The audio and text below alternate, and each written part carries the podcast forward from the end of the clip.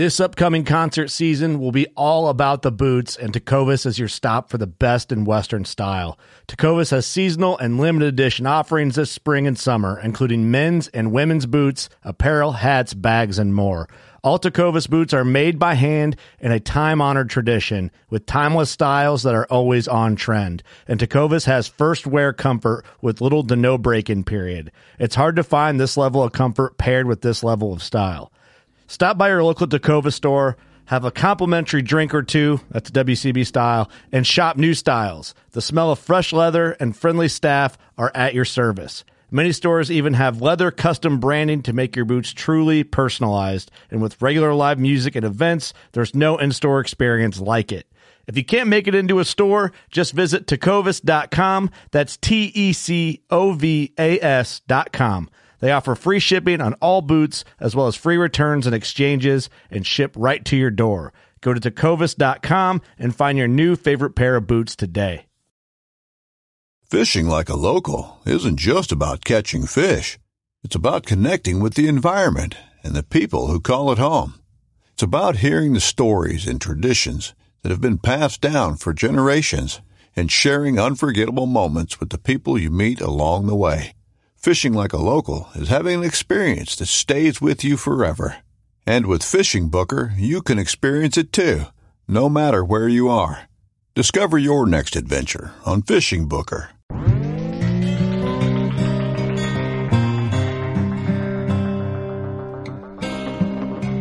I'm, I'm Chase Rolfson with Rubline Marketing. This is Jeff Lindsay. This is Michael Pitt. Hey everybody, it's John Dudley from Nock On TV. Hey guys, this is Jared Scheffler from Whitetail Adrenaline. Hi, I'm Taylor Drury from Drury Outdoors. Hey, this is Nick Mundt from Bone Collector. Hey, this is Melissa Bachman. Working Class Bow Hunter. Working Class Bow Hunter. Working Class Bow Hunter Podcast. Working Class Bow Hunter Podcast. Working Class Bow Hunter. Working Class Bow Hunter. Working Class Bow Hunter. You're listening to the Working Class Bow Hunter. That's right. This is the podcast for Billy Joe Lunchbucket, the working man, just like me and you. My name's Travis T-Bone Turner from the Bone Collector. Thank you for tuning in. Nobody pushes the envelope like Working Class Bow Hunter. It's really, really not that good. Work class. Work class. Work work work work work class class. Work work class class. Working class bowhunter. It is episode number 228 of the Working Class Bowhunter podcast. We are right here at 1600 Buckslayer Place, the beautiful Buckatorium, lovely Sherrard, Illinois. Mm-hmm. For everybody who doesn't live in Illinois, Sherrard, Illinois. My name is Steve. Steve's. In the studio today is Kurtz Hi guys. and uh, Tank Intern Tanks. Yeah, Oh, that one actually fits. I know. Do you like that? Mm-hmm. Des Moines, Des Moines, Iowa, and Springfield, Illinois Thank you are for some being capitals for some Midwest. Do you have veteran shout outs? I do. Do you want to hop right into it like that, bro? yeah, right out the gate. I don't feel so hot, man. Bro, you're all right? You can be all right. I've been there. sick all day, uh, everyone listening. So if I don't seem to be as chipper as I usually am, uh, that is why. Continue on with the veteran shout out, please. I want. I'm like. I don't know if I should drink beer or not. I, d- I, I don't. I don't think you should. Not in Just the do it. state you are. I'm on that Imodium, if you know what I'm saying. That's all the details we need to get into. Working All you people who class drank that for your before, ass. working class for your ass. for your butt odor. that that Imodium. do the vet shout out. And if you ever want a vet shout out, go to workingclassbowhunter.com. Uh, we have a vet shout out tab. We'll shout out any vet, doesn't matter if they hunt or not. This one is uh, for uh, Corporal Cliff the Mick Smith. Uh, it's from your uh, your old buddy D Rock. He said this badass son of a wanker could battle with the best of them. Fearless Irish. Uh, and then there's three leaf clover. Mick, uh, he would have had uh, your bloody back if his life depended on it. So look, he's a Marine out of Connecticut. Uh, Cliff, thank you for your service to this country. We you, appreciate sir. everything you do. Keep on fighting that good fight, and uh, thank you, D Rock, for sending that in. Awesome. Submit a veteran shout out. Uh, it doesn't really require much of us, but we can uh, do our part to just kind of shed some light on good people. So go to workingclassbowhunter.com right now and submit a veteran shout out while you listen. You won't regret it. It ain't hurting nobody. This episode is brought to you by every episode is brought to you by Elite Archery. And there's a few things of why we need to talk about Elite Archery right now that it's not hunting season. And Steve, I'm going to let you talk because my stomach hurts. Him, him, tum tum hoots. Uh, this is the time of year where uh, I've maybe talked about a couple weeks ago. You know, you're uh, getting ready to order your ritual, but uh, you should have already ordered your Echelon or your Victory X. It's 3D season. Or your ritual. Tis the season, huh? Or your ritual. Or, or you can use your ritual. But I mean, you can really do anything you want. But you, you really should own two bows, or maybe three, four. You know, the, whatever the situation calls for. Elite's got you covered. Then you want to get, uh, you know, uh, someone else who's younger, smaller framed into archery. You know, they've got a bow for that too. So why don't you go to elitearchery.com? It's that time of year. Mm. You need to get yourself a brand new bow, and then get ready for uh, hunting season because it's only a few months away. So yeah, that's yeah. scary. I feel unprepared, mm-hmm. which I feel unprepared every year. Um, also, Scent Crusher, and I think we should add a note that Scent Crusher teased a new item today that looks pretty exciting, mm. um, and we'll leave it at that. But Scent Crusher's got some awesome stuff. Uh, I was rocking the Ozone Go today in the truck for good reasons. What up, Imodium? And uh, the stuff is actually it's really awesome. It's going to help, um, especially on my Colorado trip. The gear bag I can run cycles in the truck and uh, keep that mountain clothes scent free when I'm sweating my ass off in it when I can't come back and just take a shower at my leisure. Well, you didn't need to plug it into into your uh, truck now, now did you? No, but uh, yeah. way to make it awkward. But check out scentcrusher.com. bro. Um, episode's also brought to you by HHA. That goes right in with the old 3D topic or shooting archery topic. HHA single pin sights, lifetime warranty, veteran supported they support our veterans. That yes. sounded like the veterans support them. Yeah, I'm sure. I'm sure veterans support them too. American made. Yeah. Can't go wrong with HHA. Sniper hunting products. We're using the sniper trail cams. I'm using the cell cam.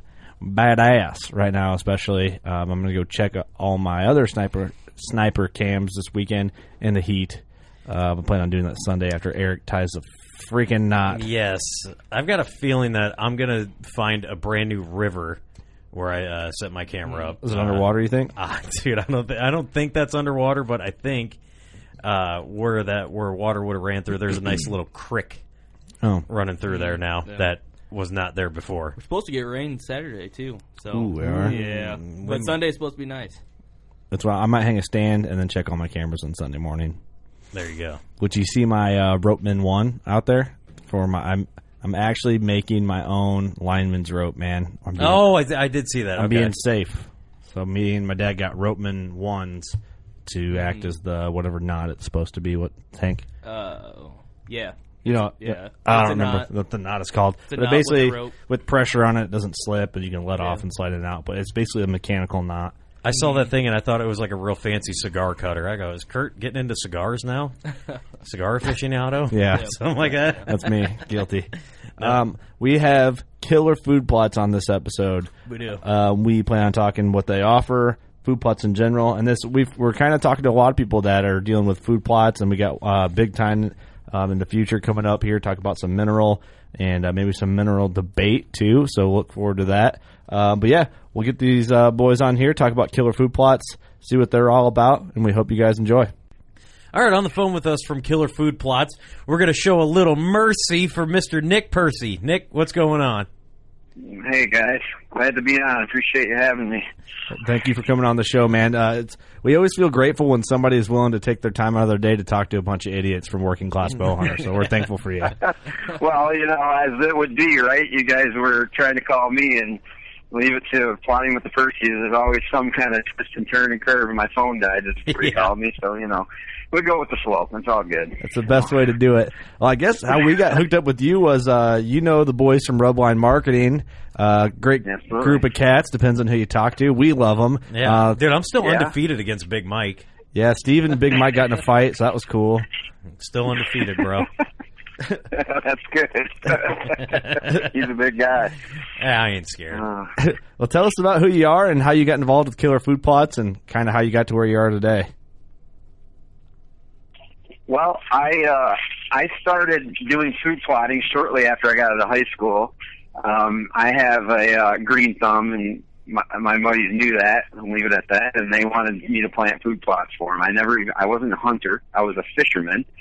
Literally, when I wasn't in school or working, I was in a river, and every hour, morning, noon, or night, it didn't matter that I could be in a river uh, fishing. So they asked me to, to try and do some food plotting for them. They were big bow hunters, and so I said, well, you know, I'm up for any challenge. So I started kind of playing around with it, messing around, trying to plant food plots, failing miserably, and really had no clue what I was doing in in that area um, of growing things. And so, second year, uh, I you know I'd done some research, not to be whooped by anything. I'm a pretty driven individual. I ended up uh, doing some different research, having minimal success, and later in uh, that summer, after having some marginal success in the spring planting, um, I actually got involved with one of the biggest seed, you know, bigger seed companies in the industry, and the only one at that time. And I started working with them and getting some education and and one of the guys that runs the research facility kind of took me under his wing and I made myself an excellent student and spent about 10 years or so using using their products, learning, uh, spending time at the research center, learning how to do certain certain things soil wise and the different species of seed and how they're different and working with the growers and all that kind of stuff. And and then became fairly successful about four years into it, three to four years into it, growing really good food plots, became an educator, uh, installer, started a side business, and um, then I took that from just a you know just a cash helping buddies and friends and family and you know friends of family to uh, legitimate get a tax ID number and you know and I'm trying to get out of that hole ever since. well, very cool. Yeah, I guess there is yeah. a build there. You don't just like get into food plots and have a food plot company just in like a year. Uh, it seems no. like something very yeah, difficult because. No.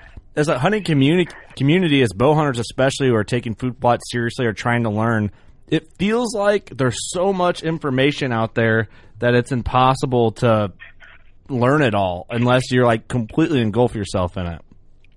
Yeah, well, it it, it does seem overwhelming, um, especially you know if it's not something you work in every day or you have some kind of um, you know schooling or education or a farming background to understand the soil and sunlight and the combination of all those things. So, but it's really, I think it's more people tend to be a little afraid of it because because it is the unknown, right? So, the one thing that has really I, I learned early on is that I'm really passionate about what I do in, in developing the food plots and, and I, I'm always trying to learn something new. And when I look at things, I'm an engineer by trade, so I'm actually a, an engineering manager. That's my day job, and I run my business about 90 hours a week. Um, so I, you know, I figured out I don't sleep much. Uh, I love McDonald's iced tea, and uh, I drink it by the gallons. My kids, my kids tell me I need to stop drinking so much of it. But that's my poison. But I really, uh, I, I'm just passionate about learning and growing and developing solutions. So, you know, we've developed some cool products for soil to grab and hold moisture to build the soil back up, and that's a problem. It doesn't matter if it's Michigan or the 25 other states we manage in in the in the U.S. Um, or Canada for that matter. The soil has always had some part in the success or failure of a food plot. Mm-hmm. And so that's where I've really dug in and started to learn and understand. And there just really wasn't any product, any one specific product or combination of products out there that that could help me have success as an installer. And you know, we manage for ScentLok and several other 25 major companies in the industry. And with that, in 26 different states, you deal with clay, you deal with red clay, blue clay, uh, you deal with rock, you deal with the combination of uh, Michigan. There's no bottom; it's the bottomless sand pit. Um, you know, there's there's or some combination of rocks or or um, down in Ohio, you're dealing with very shallow soil on top of straight, you know, bedrock. Mm-hmm. So there's a lot of different challenges to actually grow food plots. But when you have some very key pieces of information anybody can be successful doing it, and the right seed species to plant in the soil you have. That's the thing, right? Everybody wants clover, or they want they want to go right to this product that in clover, for instance, which is not always user friendly. The soils can't support it. They don't have enough moisture. They're not they're not high enough quality. The pH is low. Um, any number of reasons, right? So what I decided early on is that if I was going to be able to be successful in the business that I had, and I wanted to grow it into bringing more people in, that the first focal point I needed is to be an educator. Mm-hmm. And all the information that I had learned and that I had gathered over the years, I needed to start sharing that with people. And that's really how Killer Food Plots came about. Um, we are an eight year, I've been doing this 28 years, but we are an eight year new company, right? So I rebranded. I was, um, partners, I had some partners from Wisconsin in a different seed business in between working for that large seed company where I was using their products, installing, et cetera. Mm-hmm. Um, I did about a three, just over a three year partnership, which didn't go very well. And I decided that I needed to pull the plug and walk away. Um, actually, my accountant and my uh, lawyer said that took me to lunch and said you need to walk away. so, uh, um, before you drive nine hours in Act 16 for 15 minutes. Yeah, did they so, did they pay um, for your meal? Because if they pay for your meal, it's like, uh, yeah, I see the writing on the wall. I got to get the hell out. yeah, yeah, exactly. Yeah, they paid for it. All right. Yeah, they, I think they handcuffed me to the chair because they were going to make their point that I wasn't driving to Wisconsin nine hours. So, but. uh um, you know, eh, there's those things in life that get you stirred up, and that was one of them. But I, you know, I really they had a vision and said, look, you know, you you have put your heart and soul into this. It's not about the things that happen to you, and it's not about the things that are going going on at the moment, right? And it was really good advice, and I got refocused on the goal. There's no other way you could work 130 hours a week like I do if you're not focused on the goal, right? Yeah, you got to be passionate about what you're doing. Yeah, absolutely, absolutely. So, and the the thing that's cool is that you know everybody wants to kill the big buck, and, and that's your focus, and that's what you're. You know, a lot of times you're spending your hours prepping and preparing and putting food plots in and getting your blind right and buying camouflage and all the gizmos and gadgetries for your bow or your gun or whatever. Mm-hmm. And for me, I love to help other people have success because to me, I get to share in all of that cool stuff going on with lots of different people, and, and it's very rewarding for me. Um, and it's a good thing because I only hunted once in the last four years. So. Oh, really? yeah, yeah. I actually hunted in Iowa for the first time last year, and um, I killed a nine and a half year old buck. That was pretty cool. Oh, that is 14 awesome. bucks around, four, or 14 other bucks around the tree when I killed this deer within 20 yards. So that was a cool experience. Did you kill him off a food um, plot or? No, I actually, we have food plots, but I was hunting the, I was, I, I don't often hunt over a food plot, to be honest with you. Yeah. Um, I was hunting the transition between the bedding and, and our food plots. Right. And there's, a, you know, just the sneak tunnels that I built through the woods for the deer to to cruise and then bring them right down in front of the tree stand. So yeah, it was it was pretty neat. They were migrating through and just kind of nibbling along the way and walking right down through the uh, the corridor and was able to get it done. So well, it probably feels like success when you have customers that have planted your seed and kill big bucks over that. That's kind of like probably where you get a little bit of satisfaction of hunting to seeing other people, you know, be successful over your product. Oh, a ton, a ton, and that just fuels me, right? And you know, it fuels me to, to find new products and new opportunities, and to try to reach out to more people. So, I mean, I, I really appreciate you guys having me on the show because this is this is the best way to you know be able to share that knowledge, to be able to help people to realize that food plotting although it may be mysterious to you because you haven't done it before, it's not difficult. It's just having some very basic understanding um, having some good direction, and to your point, you have to kind of work through all the minutia that's out there on the internet and everywhere else about what should I do or how should I do it. It's pretty basic when right. it comes to food plotting. Soil test is the first thing you should spend 20 bucks on and get done because it establishes the blueprint on what's going on in your soil, mm-hmm. right? Otherwise, you're going to spend how many, you know, say $130 on fertilizer, you're going to spend X amount of money on seed, And you know, if if you're just going to kind of wing it and buy some pellet lime and I'll throw it up in the air and go, well, I hope it works, and go back to watching the football game, you know, waiting for season, it's probably going to give you marginal success. Yeah, Cameron If- was just if you giving me the eye when you were saying that because I just before we had we've done some podcasts with like other people with, with food plots, but I didn't know all the information until like talking to guys like you that know food plots. I just we planted. I didn't do a Yeah. soil test. I mean, thankfully it's growing. It looks like it's growing well, but like you said, I'm not going to get what I could have got out of it. Yeah, well, it helps when you're in the Midwest. Yeah, that does help, but we'll see. so it's Yeah. eh, when Well- you say that, I'm like, fuck.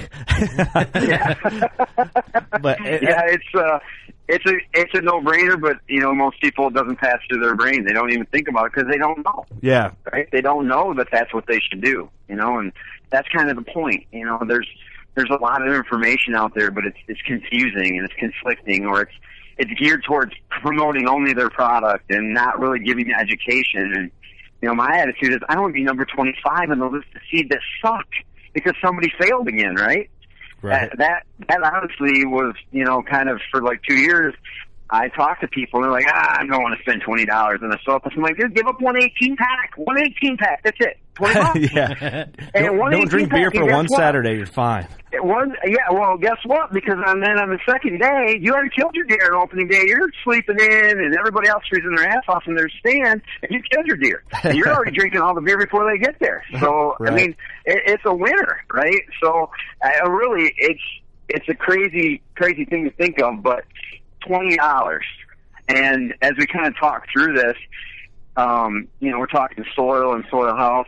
pH is a huge thing that people um, they focus so much on pH, and it's very, very important because the pH content of the soil establishes the availability of the nutrients that are in the soil to support the development of roots and to support the short-term and long-term growth of the food plot that you're trying to plant. Mm-hmm.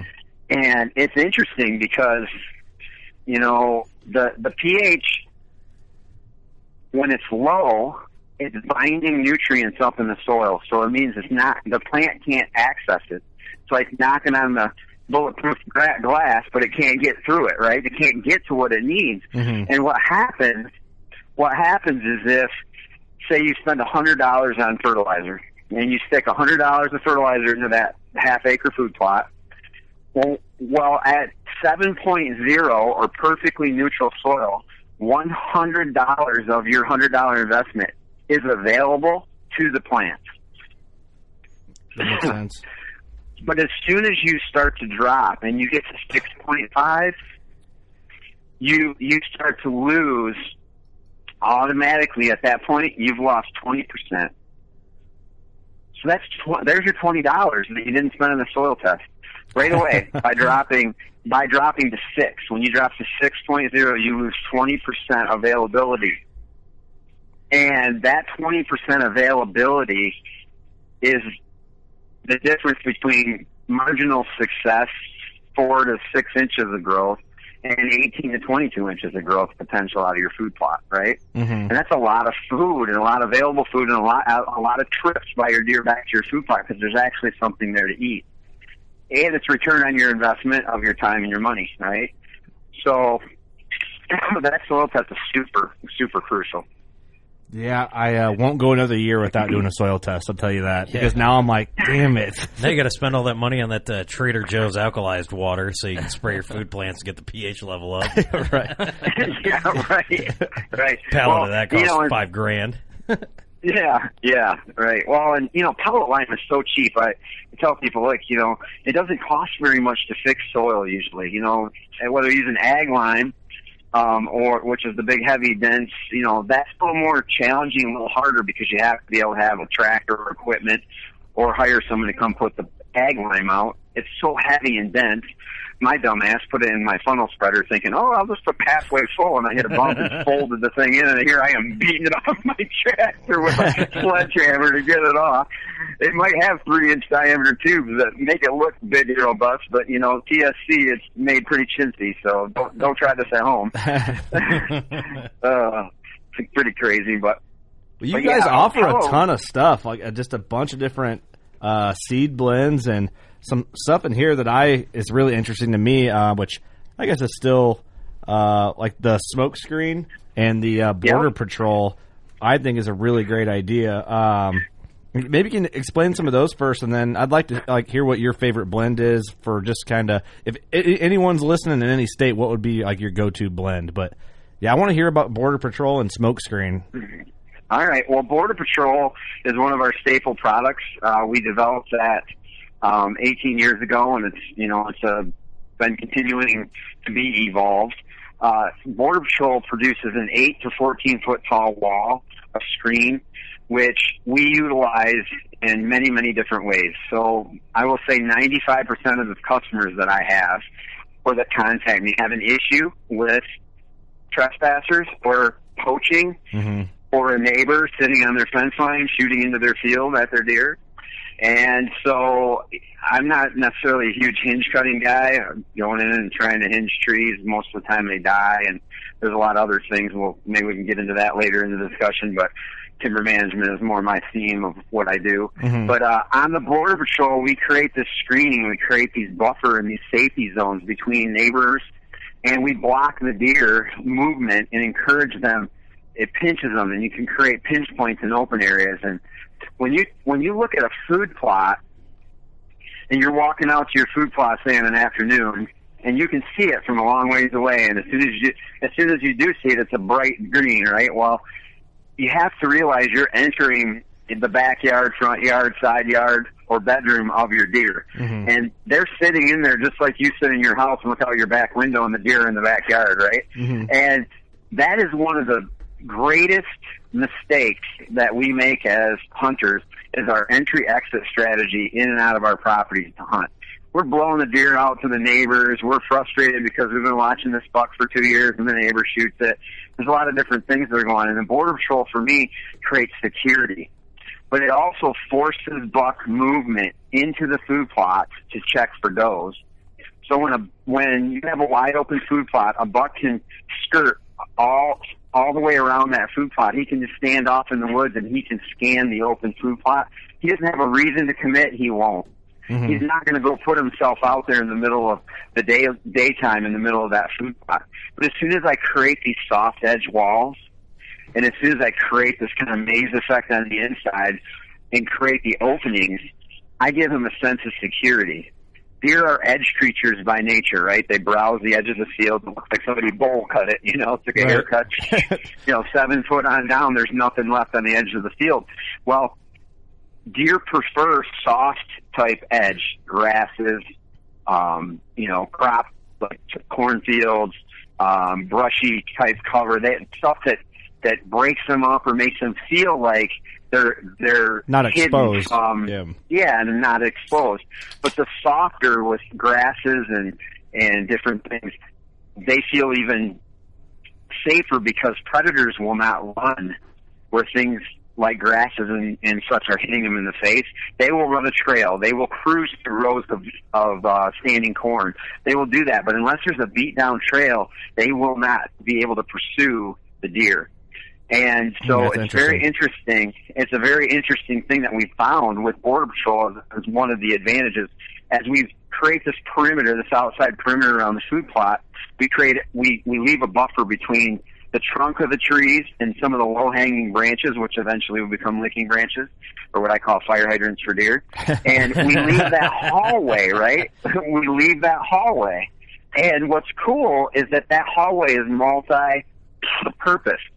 So when I'm coming in the morning and I walk walking towards my food plot, I'm blind to what's going on out there. It's dark, and it, maybe I have my flashlight and I'm bobbing around or my headlamp, right? And the deer are like, "Look at here comes Elmer Fudd out to the stand. We gotta go." Right? well, what ends up happening is that by creating this wall around the food plot, they don't see you coming or approaching, and you can walk between the timber edge and the edge of your border patrol or the edge of your food plot in that hallway, what that what is a, essentially a communication and travel corridor. What's cool about that is that you're able to skate by the deer. Let's say you step on a branch or leaves, they hear you, but they do not see you. They do not see you. They may not smell you, and they may not um, put all of their senses into motion. As soon as all their senses are in motion, they're out of there. Mm-hmm. But if you're only triggering that they may smell you a little bit or they may hear you, but they don't see you, more than likely they'll stop, they'll listen, and as soon as you walk on by, they go right back to what they were doing and they stay calm. Right, because the wood the woods are pretty noisy anyway. So if a stick snaps, that's pretty normal for them. It is, it is. But when when they can put their eyeballs on you, plus the smell of you, plus tripping um, the sound aspect, they're gone. Right. But because you're not, you have that advantage, right? So but the border patrol um, advantage there is that in the afternoon, now you're going to use it differently. Instead of walking between the timber and the the wall, you're going to walk uh, a little slightly different path, and you're going to push through your into your food plot.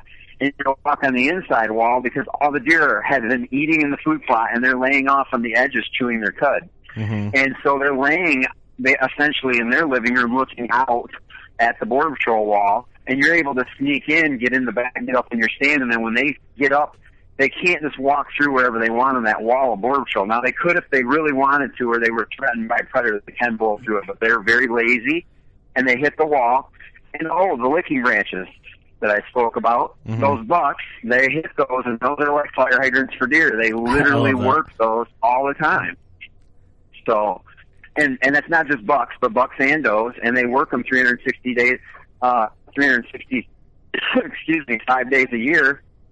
And by having licking branches in that hallway, the deer feel safer using them during daylight hours. So what you'll find in the morning is the bucks take longer, and the more licking branches you have pulled down at the right height, the more times you stop the deer. And every time you stop, it's like time in your bank, time Yeah. in your bank. It's a good point. It takes them longer and longer and longer and longer. So if you got up a 15 minutes late, if you have enough of Steve? those fire hydrants, you potentially can still ca- capture a deer, you know, after your buzz wears off, you know, right, or whatever. See, that So- doesn't mean that you can get out there at like noon every Yeah. time and expect the deer to be still out there making scrapes. Forty-five licking branches out. See, Steve's got Steve did put in the work. He Uh. put 88 licking branches out next to his border patrol. He's like, yeah, that'll take him four hours. Okay, I can sleep until here. Get out to the I got an extra hour. Hell, the some bitch is only at number thirty-two now. yeah, you know, I, I really enjoy the this this product, but I'm actually offended by the name. Yeah, I was going to ask you as a joke You know, I- Nick. I when, you, when we talked about it before the show, you're like, "I want to discuss border patrol." I'm like, "What are you? One of those guys that think Trump's a bad dude for separating kids from their parents?" ICE needs to be Well- abolished. What? No, it doesn't. as far as product's been around a lot longer than Trump's been in the, in the position to talk about border patrol. That's for sure. But uh, Cameron had something yeah. Yeah, to. yeah. To get back on topic, Thank you, Sorry, Cameron. dude, there's a bunch of bags of seeds in front. I couldn't see Yeah. it. There is a smoke screen of uh, the border patrols in front of. Yeah, so the smoke screen. So you know, going back to my roots. Hold on, and, uh, I think Sorry, Cameron no, had I a didn't- question. Let's just on the back. I'm sorry. Yeah. Cameron's like back on topic. Sorry, Cameron. Hey, Damn a transition though. uh, so have you Going uh, back to my roots. have you noticed if uh, deer bed closer to the uh, food plots, having the uh, border patrol up? Oh yeah, definitely. And they'll actually bed in the food plots depending on how you set up the interior. So that picture that's on the website that you guys, um, I think you guys had the picture up uh, during the podcast right now. But that Yeah, it's our cover art is is what we use, I believe, right? What I sent you.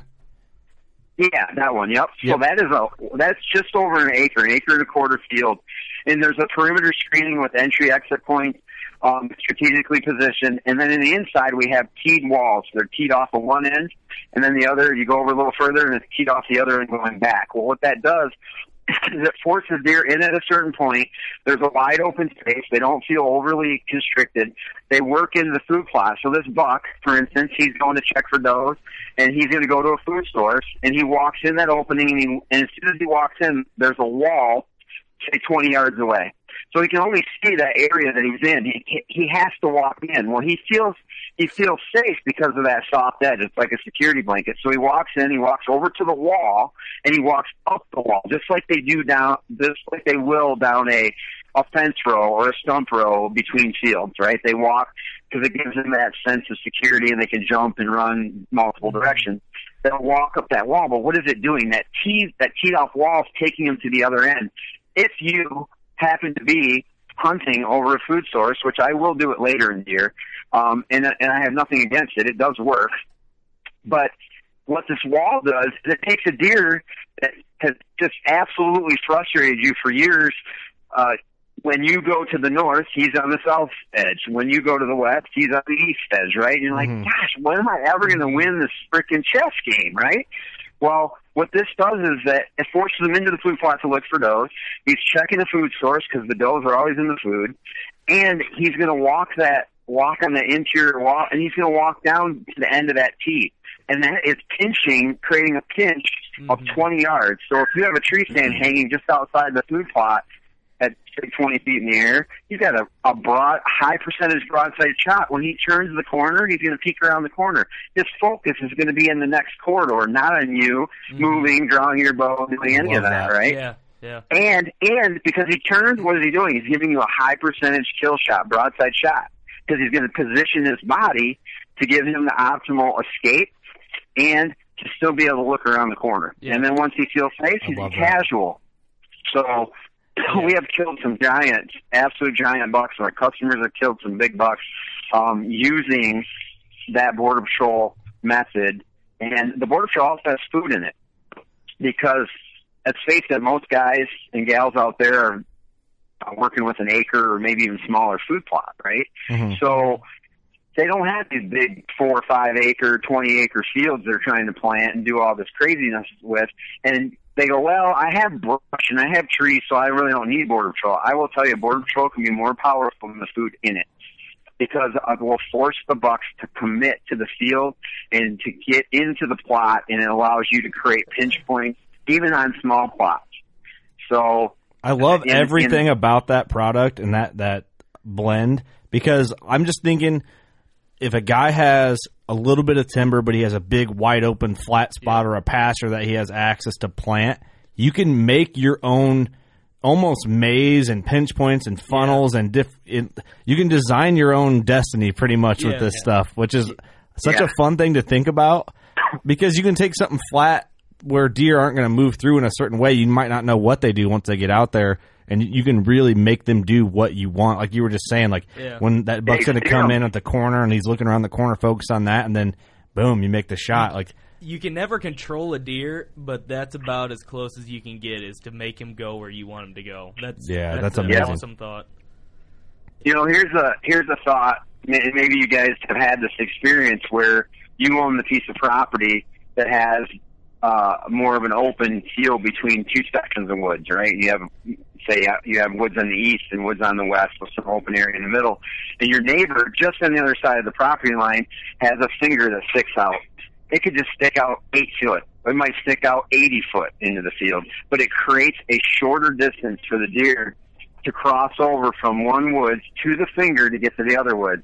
You're never, and he kills the big, biggest buck every year, hangs it up, drives it around, you know, drags it all over town, yeah, fuck that guy. showing you know? off that he killed the biggest buck, right? Right? And What's you that? know that may be you, I don't know, but the guy with the Out of the group, when maybe. you don't That have Doug. that. When you don't have that situation, you're like, damn, I'm never going to get ahead, and I'm never going to kill that buck because he's got a blind on that side of the field at, at that point sticking out. He's got a blind on the other side of the field, depending on the wind, and he's going to capitalize on opening day every year. Well, I've had my solution is to take the border patrol right up to the corner of the fence on the west woods and create a hallway with the border patrol. You plant a wall on either side, you create a hallway down the middle so that the deer can come into that hallway. And I'm going to have no opening. And I'm going to zigzag it around through the opening to my woods, and I'm going to take it right into the middle, into the guts of my woods, so that they spend as much possible time in the woods, giving me and or my family or my buddies the best possible hunt, right? So I'm steering the deer from that corner, and I also will put multiple tunnel or multiple hallways across that open area, and I bring them all to one central hub. And when I bring them to that hub, where am I? I'm in the hub. I have actually put uh built a four to five foot tall stand that's like a deck, like a deck, small deck, and put a pop up blind on it, and the border patrol goes up around that, and you disappear. So now you have you have let's say you have a hundred yards across, and you put in four different tunnels. Those deer are going to take the hundred yards. You just shrunk it down So now you're winning the chess game again. Mm-hmm. They're going to go into one of those four tunnels because they want to cross the field. They're not going to do it in a wide open area. They're going to go down that that tunnel, that safety hallway, mm-hmm. and that safety hallway is going to go to that hub, and you then access to the hub and the blind from the outside of where any of those walls are. Mm-hmm. Boom. See, and I love everything about that. I know we're making a huge selling point for Border Patrol. Is that something that a lot of people buy, or do you think it's something that a lot of people look over? Oh, it's my number one selling seed next to Deepwood. Mm-hmm. I was going to say uh, on your so, website, it's like the number one, uh, you know, seed product up on here. So I was wondering, yeah. you know, if that's something that just people don't think about in depth, like we just explained, or you know what I mean? It, I didn't know because I, I didn't really I know about. They do. I don't think they do think like that. It's like an aha moment when somebody explains it like I explained it. Like, wow, that really makes sense. I never thought about right, it. Right, right. Because I didn't know about any sort of products like this. Because is it is it a blend of? uh Cameron just spilt the beer in the studio. First Party foul. Well, handle your business. Your sparks flying on the board. Yeah, that's the first beer ever spilt in the studio. This episode of the this segment of the podcast is brought to you by Mana Coolers. Thank you, Mana Coolers, for providing cold beer so Cameron could spill a beer on the studio table. Leave it to the intern. Yeah, yeah, you're well, fired, bro. Dude, I'm new. I don't know what to even, do. You're not even an apprentice yet. Okay, uh, I forgot what I was saying. Um, oh, I didn't even. Is it is it like a blend of sorghum grasses? So what it is is it's our KFP uh, structure and our KFP foundation. Now the KFP foundation is a, is a real high end sorghum that um, puts down a, a solid root structure. It's very sound and it's I call it the six by sixes, right? The pole barn wall of the wall. Mm-hmm. Because there's a lot of things that are a lot of different grasses and and uh, Egyptian wheats and other things that are out there that when they turn brown later in the season, they literally tip over at the slightest breeze, right? They're mm-hmm. not structurally strong enough to sustain any kind of wind or weather. And so I, of course, tried all kinds of stuff early on um, when I started to work on creating the screening idea and that's funny because it was you know motivated by one of my customers. And and i you know and i'm sitting here meeting meeting with them and i said hey what do you you know what do you guys need? Right? What do you need more of? And of course the smart ass comment was well if you could get the deer to move during daylight hours that'd be nice right? Well, my mindset is I'm like, oh, okay, that's okay, smart right? asses. I got, I got this, I got this. So, I mean, I played with everything. I did, I did corns, I did Egyptian wheat, I did different sorghum, Sudan grasses, I did, did tried switch grasses, I just all different types of things. I'm thinking, what is, what is it that I need to do? I need to create a screen. How do I need to do it? I need to do it so it's as simple as possible because most people don't have the equipment. Most people don't have money or time, etc. And trying to do long-term switchgrass is is a son of a gun. It doesn't grow everywhere. It's not as it's it's a difficult thing. And switchgrass, a lot of times you don't know if you've been successful or failed for two years, and you've got you know usually hundreds, if not thousands, of dollars invested into creating this screen. Border Patrol, I can wrap a one acre food plot for forty three bucks and it creates this awesome screen, but it also has 40% food in it. And that was my point earlier when you have small food plots that most people can't afford to give up footprint of a food plot with food because it'll never support their deer by putting in screening. And so, mm-hmm. again, early on, I said, hey, I have to figure out how to get this in there. So as I was developing a better screen in the, the KFP foundation, the six by six of that wall, I started to play with some other things to help me thicken the wall up because I started it had to be 14 foot wide to create a wall. And if you took 14 foot all the way around the food plot, there wouldn't be much left of a food plot to put actual food in there, right? Right. It's pretty constricting. So, and the, the goal or objective was to not be able to see through the wall late in the season when it turns yellow and brown, but it stays standing tall. So I accomplished the tall piece. The, the the narrowing of the wall took me a while, and that was uh, working with our growers, and we we ended up with a um, a high grade uh, Sudan grass that has a very wide leaf. However, I was they, the two, the sorghum and the Sudan, were competing in the in the soil, and they were killing each other. They were doing the UFC throwdown, you know, and choking each other, right? His ass. So right, exactly. And so they were not getting the height I was looking for that I had got originally with just the one species.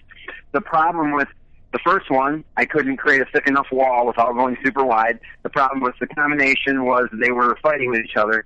So then we, we did some crossing, we got some different species and we crossed them and we produced essentially the foundation and the structure and they developed roots at a different depth and a different intensity within the mix. And so we get we were able to get our percentages down. I did all the homework and all the hard work and the failure so that my customer can have success wherever they want to plant this thing, right? We plant this in Right. Canada, we plant it all the way to Texas, we plant it all over the Midwest. It's very very uh it's very friendly product for successes. Um it does like sun though. It likes a lot of sun. Okay. But the footprint of trying to add food into the screen, that was really challenging. It took me about three years and to get the right combination. And so we have in there now our KFP uh, spring pea. It's a climbing vining pea, and that makes up that's twenty percent of the mix, and that gives you mid twenties proteins for your young uh, or for your fawns who are are still in that lactation cycle early.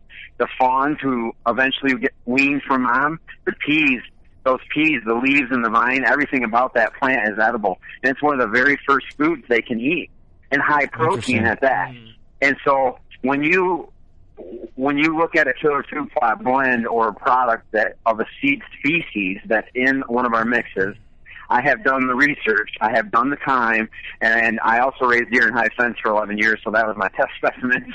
but we really focused in on what about that particular species of, of or seed type and species allows the deer to utilize it. Mhm. Yep. And so when you, there- there's a lot of buzzwords about palatability and all this uh, digestibility, and you look at all these products that are out there. The reality is, is that you really have to do your work and you have to understand that it's a balance between I have this great looking, gorgeous looking food plot, and the deer eat it, and all they do is crap it out, and they don't benefit from it. Mhm. It goes in one end out the other, and being able to grow a good, sustainable, high dense, uh, thick food plots that the deer come in and eat every day. They don't come in and gorge themselves to the point they eat it to the ground Mhm. um, it's a it's a fine line between the two things, and the the peas and the forage soybeans, which are non-pod producers that are in Border Patrol,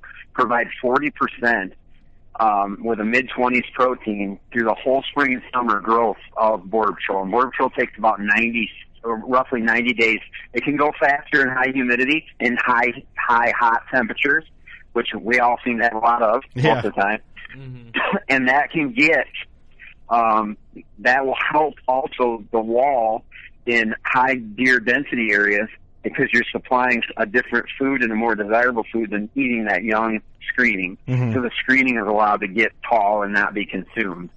Um, so that's sustainable. Now you asked me about smoke screen, and smoke screen is a brand new product for us. We just launched at ATA in January. We've done some research and development on that particular product, and the reason we developed that is that a lot of people this time of the year, where are they? They're at the lake, they're at the cabin, they're they're vacationing uh, with Hopefully, family listening to this the kids are podcast.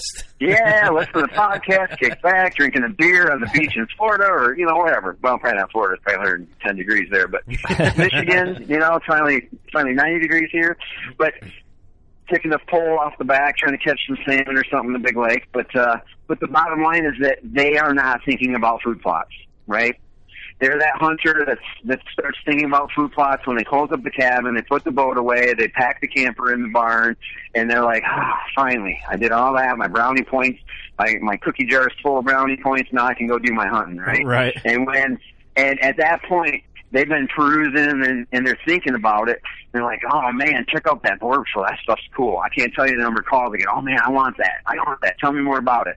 Well, I can tell you the first thing is it's pretty dynamic, but we'll have to see it next year to plant it because you can't plant it um, in the upper Midwest here, like Michigan, Wisconsin. You want to get it down by the end of July. Okay, so we still listeners still got a little time to get some ordered and get it out. Oh, absolutely. Yep, we've got a we've got a whole month to work with in the upper Midwest. As we go south, you can buy a couple more weeks, so probably mid August. But smokescreen, uh, the smokescreen was developed so that I can offer a solution to get at least a seven to potentially ten foot tall wall for those who are contacting me only thinking about fall food plots, not thinking about putting spring summer plots in with, or at least putting a border patrol wall up to plant inside of later. Mm-hmm. And the smoke screen develops in about half the time border patrol does, Oh, roughly cool. about 50 days versus 90 to 95 days. Oh, very cool. And and the cool thing about the product, because I'm not one dimensional in the way I think, remember I'm a solution oriented person, it can't just do one thing, right? I'm like, hey, what what what else can we make appealing? Because there's not going to be any food in this thing. Right. Well, the sun hemp is actually a food when it's young. And after it gets a little bit of height, it becomes less palatable, and deer leave it alone, and it makes a really nice screen. The KFP structure is also in that mix because the structure is a faster growing. It can be planted later, but that foundation cannot. And so we have a we have one of the species of our KFP structure that was during our curve learning curve that we blended with the sun hemp. And what that does is that creates the taller portion of the wall where the sun hemp only gets about seven, maybe eight foot tall.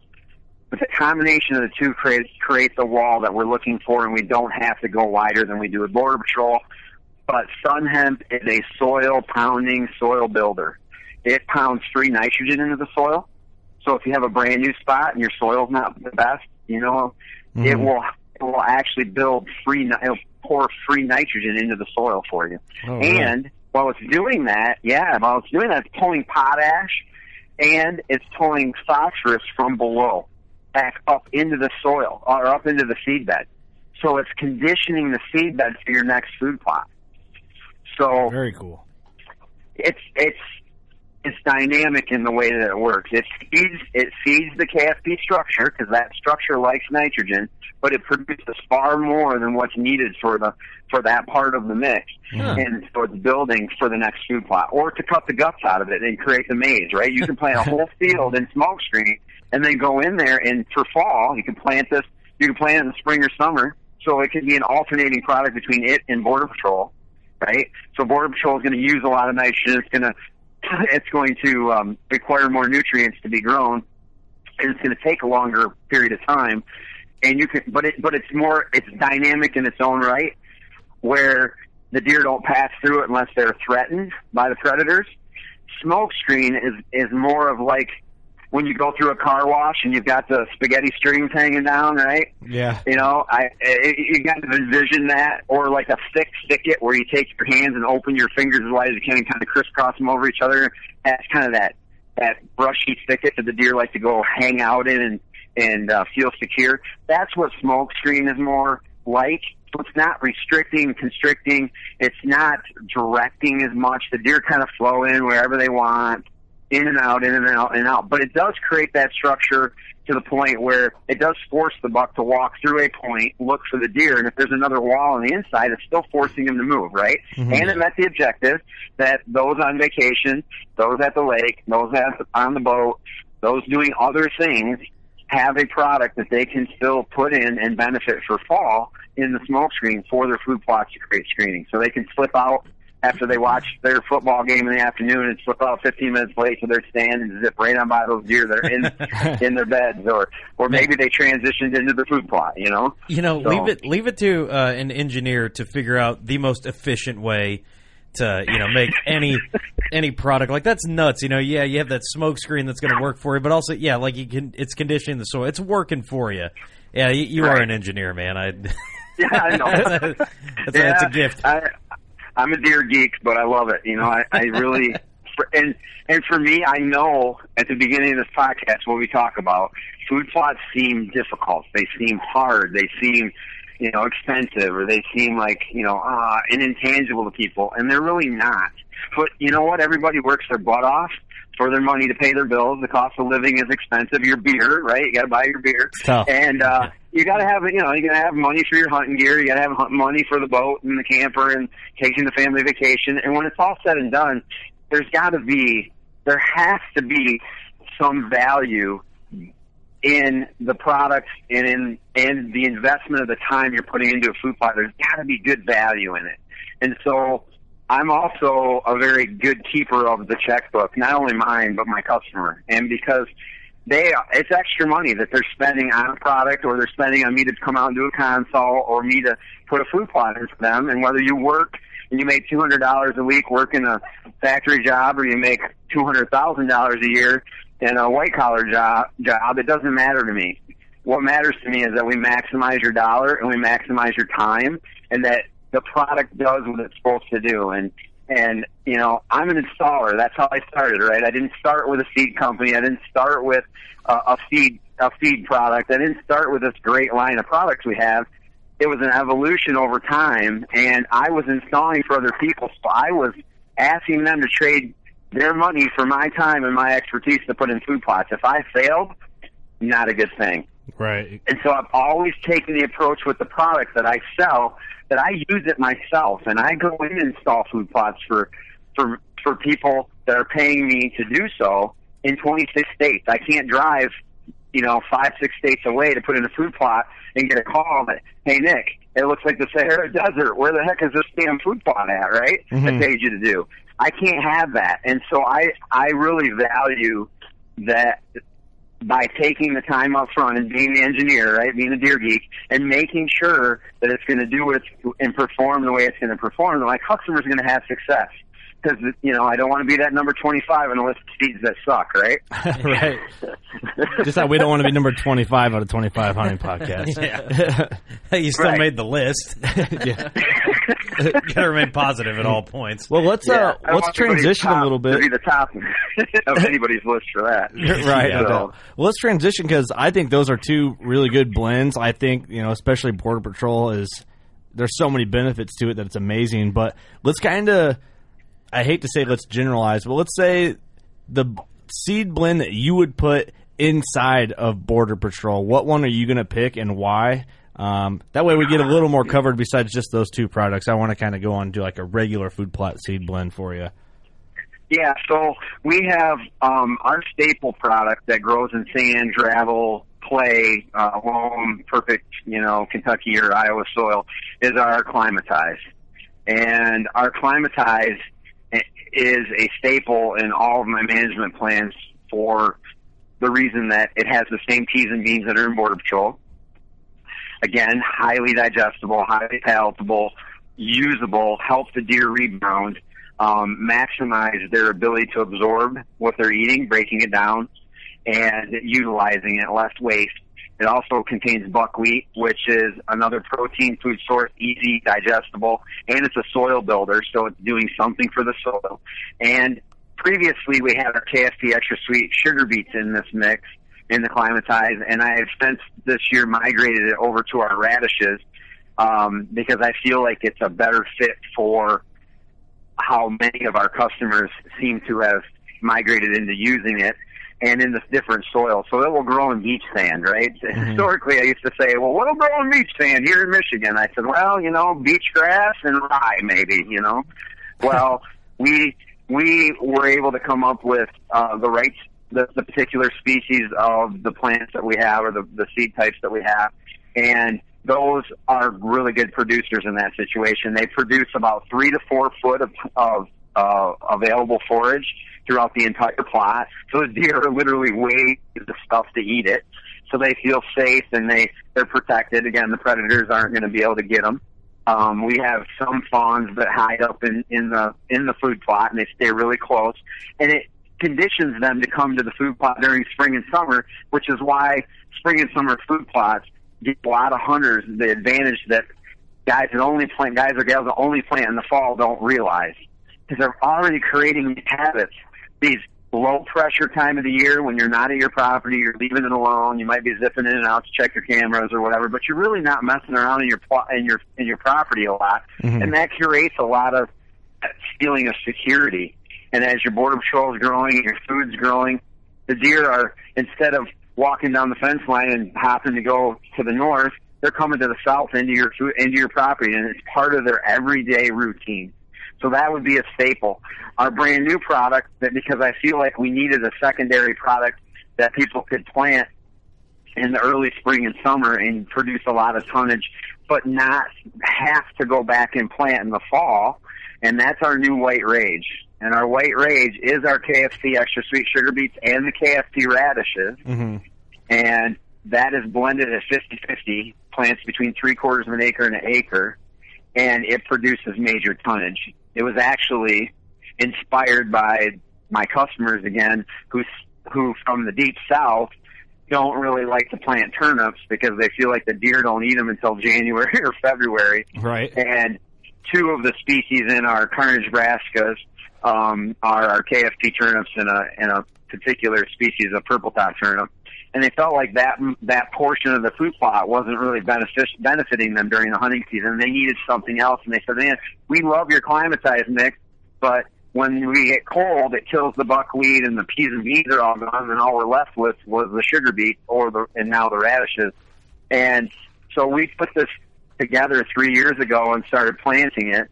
Um, and so from Indiana, southern Indiana, Ohio, Illinois on south, um, we've been able to give a product that it, it works all the way to the north as well, but it works very well down there to plant that in the early spring and summer. They browse on the radishes. They browse a little bit on the sugar beet tops, but that is a sustainable product that takes you from late spring, early summer, all the way through winter um, as a plant as a product. And um, so that's that's a pretty cool um, adder that has come into you know our offering, I should say, not an adder, an offering that we can give to our customers now and add some diversity because uh, climatize is really hard to beat. I'm not. I, I still. I still migrate to climatize because it's three to four foot tall. The tonnage it produces in a short period of time, and it grows in very, very extreme conditions. Mm-hmm. But the white rage, I think, is going to start to uh, hold its own, and people are going to start to realize they can produce 10 to 15 tons an acre. That's a lot of food. What do they say a deer needs an acre? Isn't there like a standard? Well, they they are consuming, um, you know, they're consuming. Uh, well, it depends on your deer. It depends on the amount of browse, but about, um, you know, two thousand pounds of food is what a whitetail is going to eat, um, and I'm trying to think what the timing was as far as the well, because they weren't only eating browse; they were eating feed pellet too. But um, on an average an average diet, I think it's about two thousand can be up to about a ton a week in forage. No, not a week, a ton in a month. Damn, and that's you know forage. That could be like deep timber forage and everything like that as well. Yeah, if it's browse, it's you know any kind of any kind of food that they can uh, they're browsing on. It's all it's a variety, and deer need a variety. So it's not like hey, I can just feed them high percentage protein pellets and they're going to survive. When I did high fence, the most important thing was the natural browse and the greens, the green forage that we supplemented. Um, that was really, really important. Yeah, very cool. It's amazing how well. I mean, uh, I shouldn't be amazed. I should expect you to know all this stuff about your products, but to me, it's crazy. You just know so much in depth, but it just shows that you've put the work in to get the product exactly what you want it. Like, you know, the testing for Border Patrol and whatnot when you went through and you even letting it go for three years, and you're like, I know there's something here, but you just keep chugging on. Yeah, well, like I said, man, I I put a lot of heart and soul into what I do, and I'm I'm inspired by the success of of my customer. And hey, they say I need this. Um, we need the solution. You know, our Growganics. You know, we talked about soil early on, and you know, synthetic fertilizers and all I've ever, ha- ever had to work with. Really, I really haven't had anything to truly build sandy soil or rocky soil. Or how the heck am I growing in red clay in Georgia? Not very well. Remember, I felt like I was going back to being 18 or 19 years old and feeling miserable. Uh-huh. Uh, you know, my buddies and failing with their money is different than failing with the customer's money, right? That many states away. So the, um, the need was there, and we developed a product called Growganics. It's a natural-based waterway-safe fertilizer that builds and replenishes the soil. It started with our bulk version called hydration, and the hydration is like giving the ground a big drink of everything it needs: the nutrients, macronutrients, the bacteria, the organic matter, minerals, nutrients, things that are missing. You know, when you have sandy soil or rocky soil, the bottom's constantly dropping out. So any nutrients you add, they leach out beyond the reach of your food plot roots, your new newly developing plants.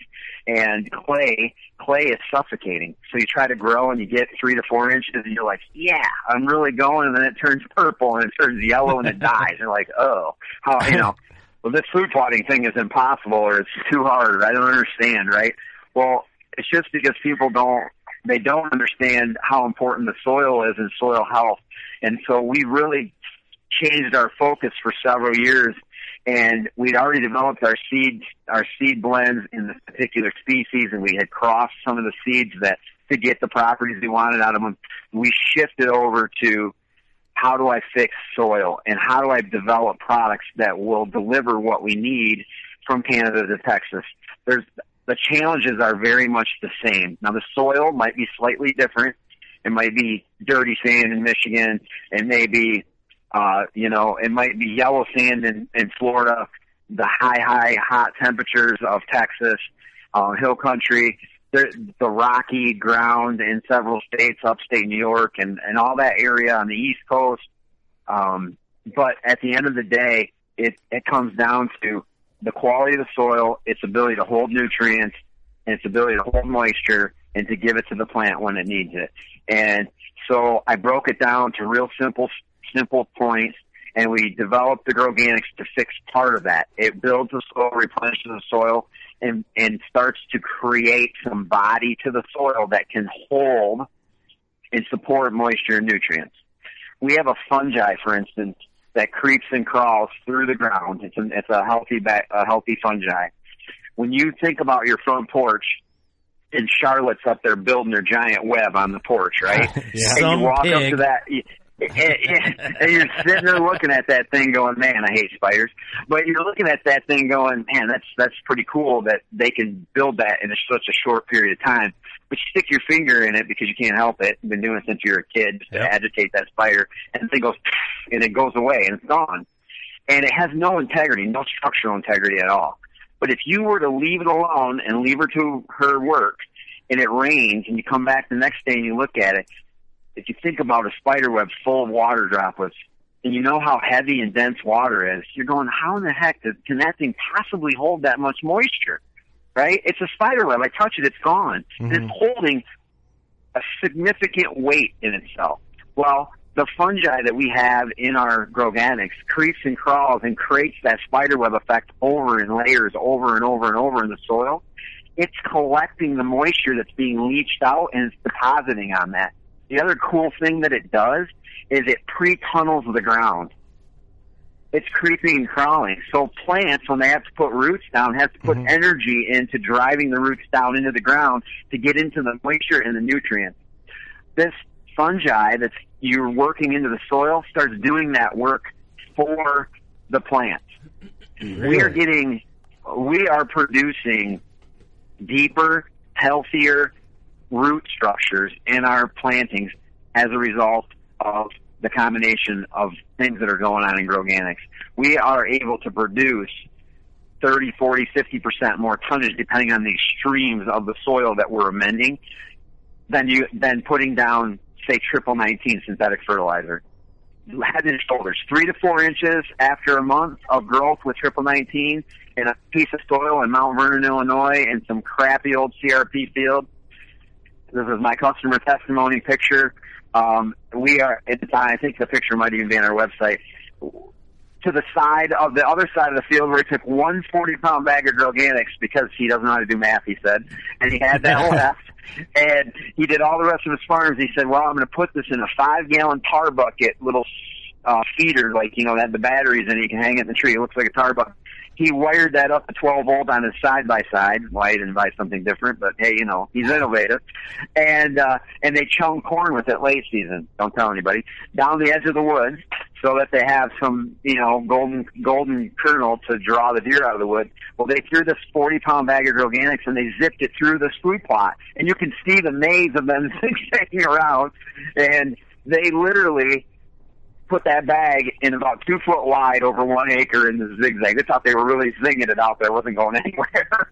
but it's funny because it shows this bright fluorescent green area where they planted the Kearns brassicas with 300 pounds to the acre, textbook planting, and they had they had you know three to five inches of growth after about three and a half weeks.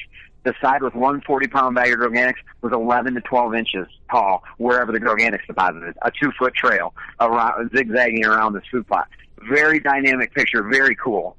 And that right there can show the dynamics of when you fix and you feed the soil and you give it what it needs and you release the nutrients that are there by adding the, the pellet lime and or ag lime, the potential, the pure potential of putting the same effort or even less in this case, zinging it out like they did out of a spreader, but the potential that you have to be successful with just a few of the right tools in your toolbox to make it work, right? And you're planting the right seed. That's another thing people, like I said earlier, they want to go right to this one thing. I want clover. Well, clover is is is picky. It doesn't just grow anywhere. At least not quality clover that's digestible and that's usable for your deer. You can grow a lot of different types of clovers and maybe not best conditions, but the deer are not going to favor it over other stuff. Mm-hmm. And so when you look at our resurrection clover, those particular species are what they are because they are favored. And when you plant them, the deer will use them, they will benefit from them, they will digest them. Um, and when you're thinking about you're thinking about the food plotting piece, it's a soil test. Fix the soil, put the lime down, use Groganics. I'm telling you, it's just it's crazy good. And but the the other the the other thing I could never get over was this, this Mother Nature and her taking me to the mat on her drought, and she just kicking my butt with this drought, where Mm-hmm. she just cuts off the spigot, shuts off. There we go, no more water. Sorry, boys. And think about it: if you're a fall food plotter last year, and I don't know if you guys are or aren't, but fall food plotting was a horrendous last year because there was no moisture Right. there was no rain, and people planted all excited. For, hey, I'm waiting, I'm waiting. Right? They're out checking their trail cameras. Well, they might have pictures of deer, but they sure aren't in it. There's no food plot, and it's frustrating.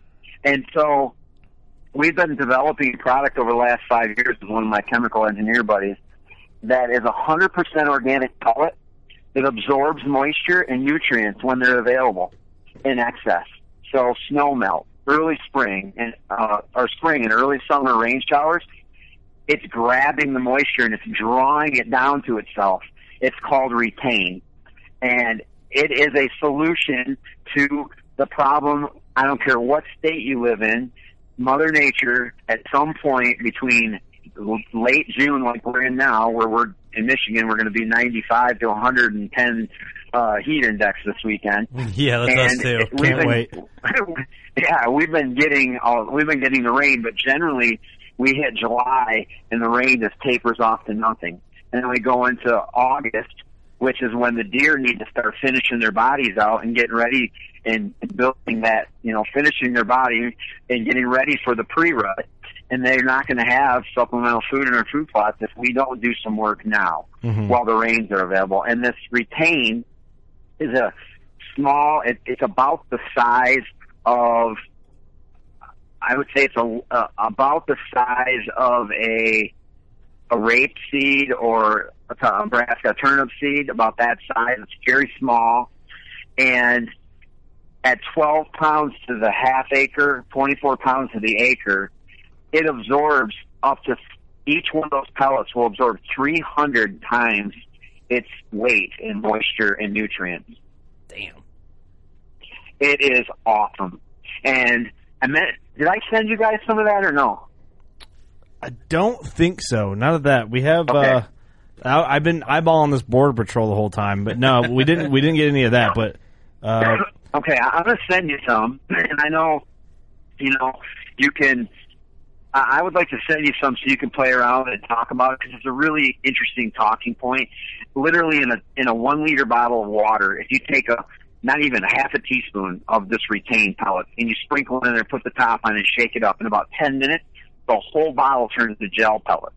Okay, just sucks that water up. really, You add nutrients, yes, it is. It's cool. It's very dynamic. And what it does in the soil is doing the same thing. High humidity, it pulls it into the soil. It pulls it to itself.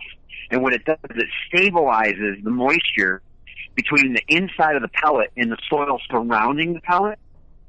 And it makes sure that that, that moisture, as long as it has it to give, that it keeps pushing it through the wall back outside for the plant. And hmm. when it's absorbing, when it's absorbing nutrients and absorbing moisture and it's swelling, it's breaking up compaction in the soil. It's oh, naturally breaking that up. When it's what it's also doing is as it moves soil, it's allowing oxygen. So you're creating this super dynamic oxygen um, network at the root level, and oxygen is second only to moisture for plant growth. So if you can envision this, a bunch of we're, we're gonna we're gonna make it bigger than life. But let's say if you had buried a whole bunch of softballs full of water in your food plot, right? Mm. And that they had a dissolvable, you know, this doesn't, this lasts for three years in the soil too, by the way, and it's 100% natural, so it's 100% organic, so it just dissipates back to how it started, which is cool. So there's no, oh, very cool. no plastic, no polymer, none of this garbage going back in, because I do care about what I'm doing every day in the field. Mm-hmm. And, but think about a bunch of softballs or baseball size things buried it full of water in your food plot, and also the Mother Nature shuts off the spigot well, guess what? We get to laugh for a change because we have invested in and put an insurance policy into our food plot yeah, right. by putting this retain. And so now, as our baseballs and softballs start to give the water back, what happens is they they move soil, they displaced it, right? And they created and broke up the compaction. When they shrink, they create even more space in the soil. And what does that do? It gives a huge influx of oxygen movement to to the roots of the plant. We're in the drought we have water. We're starting to give it back. We just brought in even more oxygen flow to the roots. We're kicking butt. We've got warm air temperature and warm ground temperature. We have the perfect, absolute perfect growing condition. And while everybody else's plots that don't have retain in them are starting to go dormant, shrivel up, become less available to the deer, your food plot is not only available, but it's growing at such an intensely rapid pace that as deer are the utilization is is rising during August and September during this drought period. It's their utilization of the plot is would normally be stressing the plot is the, able to keep up with this excessive browsing and seeing the best growth it's seen all year. And your neighbors all and, hate you.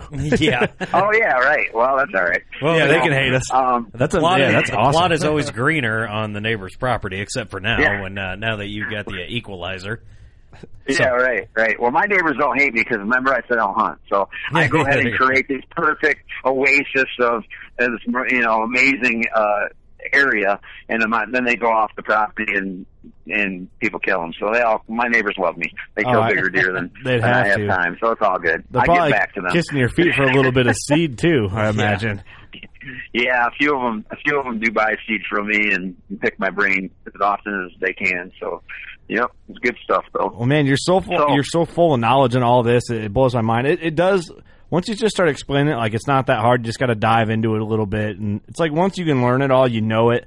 And like you said, it all starts at the soil test kit, which kicked my own ass over here. But uh, I I will never plan again Me without too, doing man. a soil I didn't test. do it for three years. I didn't know I was supposed to do it. I didn't even think about it.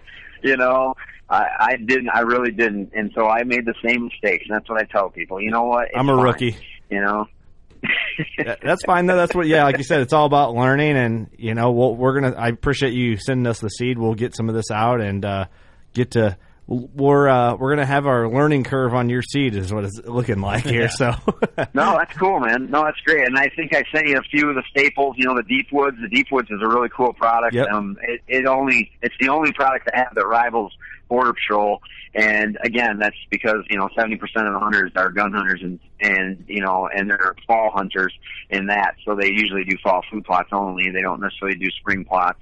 And Deep Woods grows from full sun down to two and a half hours of sun. It grows in poor quality soil or perfect soil. It'll grow in ideal manicured food plots or it'll be uh, the next best thing to uh, throw it up in the air and wish for the best. It performs well under those conditions too. So um, it's my answer to the number one seed in the in the entire world with, that's full of ryegrass and less than uh, uh, acceptable forage for whitetails. Um, and uh, throwing it up in the air is the first word in the thing. So, um, the, uh, in the name of the product. And so we really wanted to produce a higher quality product, more digestible, more usable for the deer, but that would actually create success and usability for the, for the consumer, right? Cause they're Mhm. still going to spend thirty three fifty to buy a half acre bag of, of deep woods, right? Not a, it's not a ton of money, but at the end of the day, it's still almost 35 bucks for the seed. And so it better frickin' work, Mm-hmm. you know? Right, right. And, and, you know, and, and for me, I really, I really pride, take a lot of pride in making sure that the products that we have in the bag are clean, they're free of weeds, free of noxious junk. If I have coating on any of the seeds in the bag, I will just apologize right now. I can't do a damn thing about it. So, um, my growers, they all gave in and drank the freaking blue Kool-Aid and they all have coating on seeds now. And so what we do at Food Plus, so I'm not a 23-year hypocrite of anti-coating, is that I make up for it in seed count. So in our clovers, we get 50% more clover in the bag than anybody in the industry and we have we have about 30% coating now with our new crimson white clover added into that mix. It equates to about 30% coating, but we have all 90% germ seed. Um, and all of our seed species have a hard seed rating, which means it can be frost seeded. And Oh, I, cool. I can't, uh, which is promoted by a lot of people and a lot of companies out there. Frosting is a very cool way to do things, especially if you don't have tools and implements. Um, it's a very it's a very easy way to have success.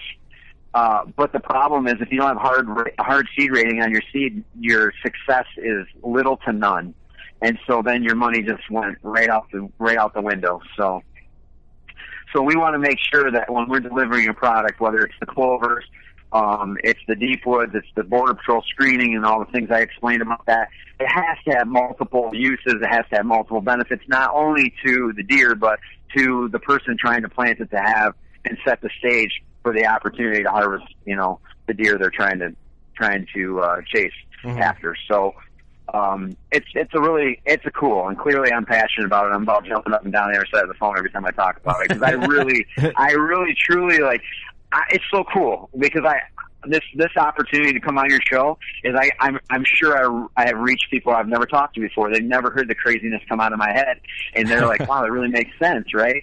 And when they use the product, I try not to overspeak it because I I want people to start jumping up and down and go, "Holy cow! I've never been able to grow a food plot that looked like this. I've never had deer use a food plot as much as they use this food plot." You know, Right, and right. I- that that is like a happy papa moment or something. You know, I'm Right. just super super Well, geek. like I geek said, you know pictures. that you're that excited know? about it. You know, if I'm a consumer and I'm going to buy something, if you know, if I'm wanting to get into food plots and to hear someone talk the way you have about, you know, you can tell you have a lot of passion for it and you know what you're doing. You know, you want to buy from someone like that that feels that way about their product because if you're just nonchalant, you you know, it's not going to excite people to want to mm-hmm. check it out at least. So no, it, it's refreshing. And that's most of the people in the industry should be that way, and I think a lot of us are. Um, but there's some that aren't. But you know, it's it's always nice to hear that, and that's part of the reason why we do this podcast is to talk to people that are passionate about our industry as a whole. So, man, we really appreciate you coming on. Where, where can people find you? Um, and social media, online, all that. Well, I, I really appreciate it, you guys. Um, I'm, it's I'm glad to be here, and I'd be happy to come on again and talk about anything you ever want to talk about. Uh, if you have specific questions from you know your listeners or, or, or specific topics, you know, we don't necessarily have to jump on for an hour, but I'd be more than happy to talk about it and and spitball it. And, and you know, if I don't know about it or I don't know enough about it, I'll, I'll do the research, and I'd be more than happy to to uh, put it to test and and try to find a solution. So. Well, one thing we can do uh, if you're going to be at ATA this year, we can always rock a uh, a short episode at ATA show. We like to do the mini episodes when we go to trade shows, so we can always rock one there. We'll, uh, Oh yeah, that'd be great. I have Absolutely. a feeling that we might be hanging out with the great, great fellows at Rubline Marketing. So, Oh, cool. Yeah, they're good guys, man. Really love those guys, and they're hard working too. They are definitely passionate about what they do, and they work hard for us. That's for sure. So. You know, assuming that uh, Mike doesn't take a restraining order out on me after the assault charges get dropped, you know. yeah. okay, Steve. Uh, I'm just saying, dude. Big Mike don't want the smoke. I'm just saying. Yeah. Okay. Okay. Do we lose him? Oh, he's still there. No, he's don't be up. smoking the smoke screen. Don't be smoking the smoke screen. Yeah. You get a definite headache. It's foggy in here. Any of that, uh, any of that brown hemp you ever, uh, you know, might have tried in your life, it'll give you a headache. So. That Reggie Brown. yeah, yeah. There's too many seeds in the bag, bro. Dude, this bag's all seeds. Yeah, right. That'll make you sterile, man. Don't be smoking those. oh, that's amazing. So, uh, guys, just to just to refresh, uh, don't smoke anything out of the uh, bags when you buy killer food plots. Okay. No, please don't make me put that on a disclaimer. It's not for human uh, consumption out of the water bomb, okay? All right. Watch it. By the time ATA comes around, all those bags have that, and it's our logo next to it. Dude, it's the killer food plot challenge. Like, oh, these sons of bitches, the Tide Pod challenge wasn't good enough. like, damn it, we're ruining the industry one podcast at a time. There time. they go. Look at him slam Uh, that chicory. Uh, if you want to do a contest, you'll grow some uh, some uh, KFP radishes, and then uh, the contest is how many golf ball sized KFP radishes can you eat before you have fire out of both ends. So there- there's your- that's a little healthier uh, uh, experiment and uh, challenge for people, but they are pretty darn hot. They can literally burn your tongue. So I, I do eat out of the food plot when I get hungry, but not the small ones. So morning. We should do that with Steve. That'd be a, we could do it on video. How much prime rib do I get to eat t- during? Because, son, that's not a challenge. And if I get prime rib, and then we'll just mash that shit in the sauce. What's up? What's up? That's awesome. Oh my gosh. Uh, Well, uh, man, I forgot. We have social media questions. Um, I'll hit some. Some um, is a lot of what Okay. we've kind of talked about.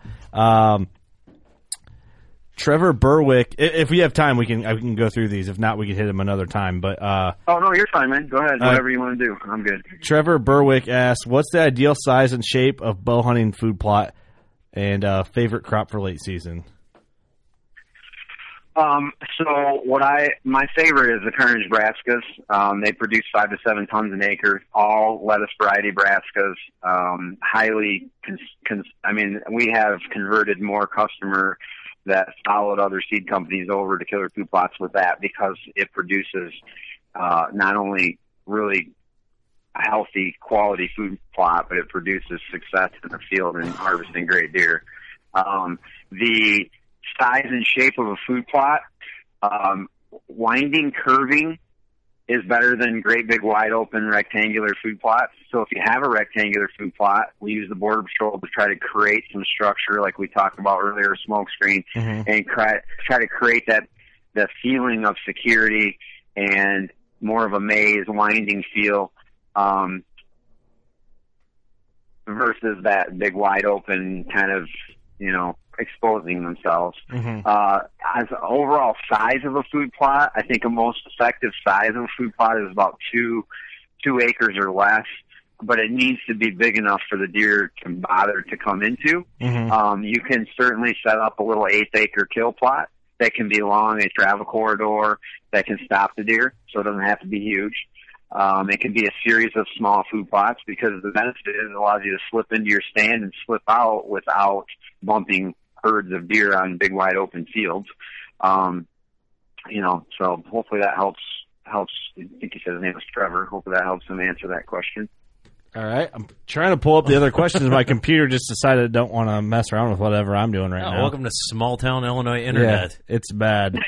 you pay the same price for everybody else's uh, internet, but uh, you get less quality. Trying to get a good service over here, you know, bro. Uh, What the? well, that's how I feel about cell phones, man. You can talk to astronauts on the freaking moon, but I'm in downtown metropolitan Detroit and I or Grand Rapids, and I can't even talk on my cell phone. It's crazy. Oh, it is. Dropping calls like mad. It's so bad. See, that's how you know we didn't actually land on the moon because that reception was too clear.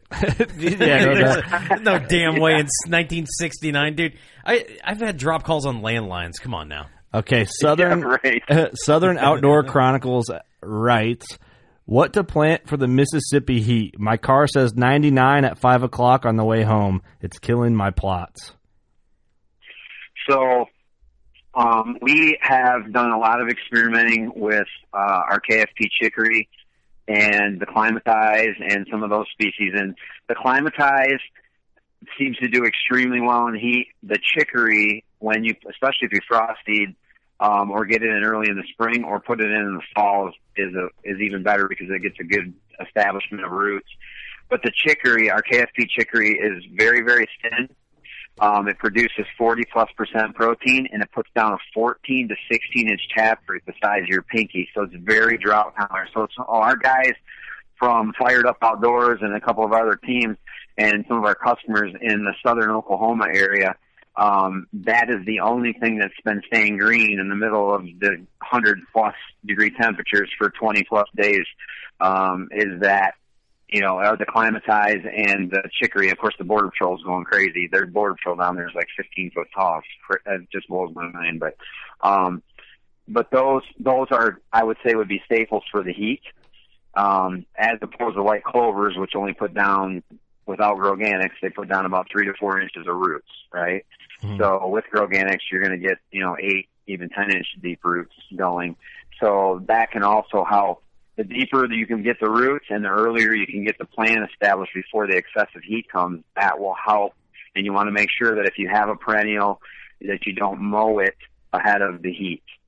Um, keep it thick, even if there's weeds in it, go and just mow the tops of the weeds so they don't produce a seed head and 10 bajillion more competitors in the soil. Right. But leave your actual food plot alone. Just knock the heads off of the, the weeds, whether you do it by hand or you do it with a, a, a brush hog up in the air above your plot. Um, that can help those those situations as well. Okay, and there's a couple questions in here. Uh, one person asks, "What could we plant now around the week of July 4th that would still grow and be good through the winter?" And then somebody asked about uh, weed control, um, just just to keep the weeds out of your plot in general. Okay, so the first question was, what do I plant that can last further into the, the winter months? Is, yep. that, is yep. that correct? Yep. Okay. So carnage brassicas, deep woods, and the new white rage do uh, a good job of that. And I understand that I, I will have to apologize. Smokescreen and white rage are not on the website right now. Okay, there's a hole in my wall from beating my head into it. But the boys at Rudline Marketing are going to save the day, so you hold on, Grant, and get us rolling here. Chad, uh, Big Mike, get our shit together over yeah, there, boys. Big Mike, they're they're it's not them. They are uh, saving the day. They rode into town on a white horse and said, "Look, we're going to take you on down the cross finish line." So hopefully, in the next week or so, those will be there. But if if anybody's interested in those products, um, there's a lot on social media, and you can reach out to us that way, or you can call me directly. My cell phone, my back pocket. I'd be happy to help you. Um, or you can reach out to us through uh, email. But um, those are only two products. Everything else available on the website.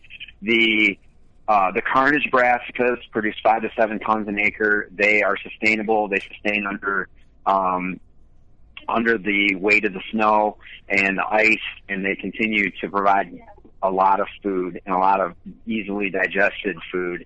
Deep woods, um, our deep woods blend I mentioned earlier can grow from full sun down to shade. It can produce a lot of tonnage in in brassicas and then it also has cereal grains and our new crimson white clover, which is a crimson and a white that we crossed. And it produces 20 to 25% more tonnage, so they're able to get some good, high, pro, highly digestible protein. The cereal grains in rye and wheat are important because they stimulate the digestive system inside of a whitetail.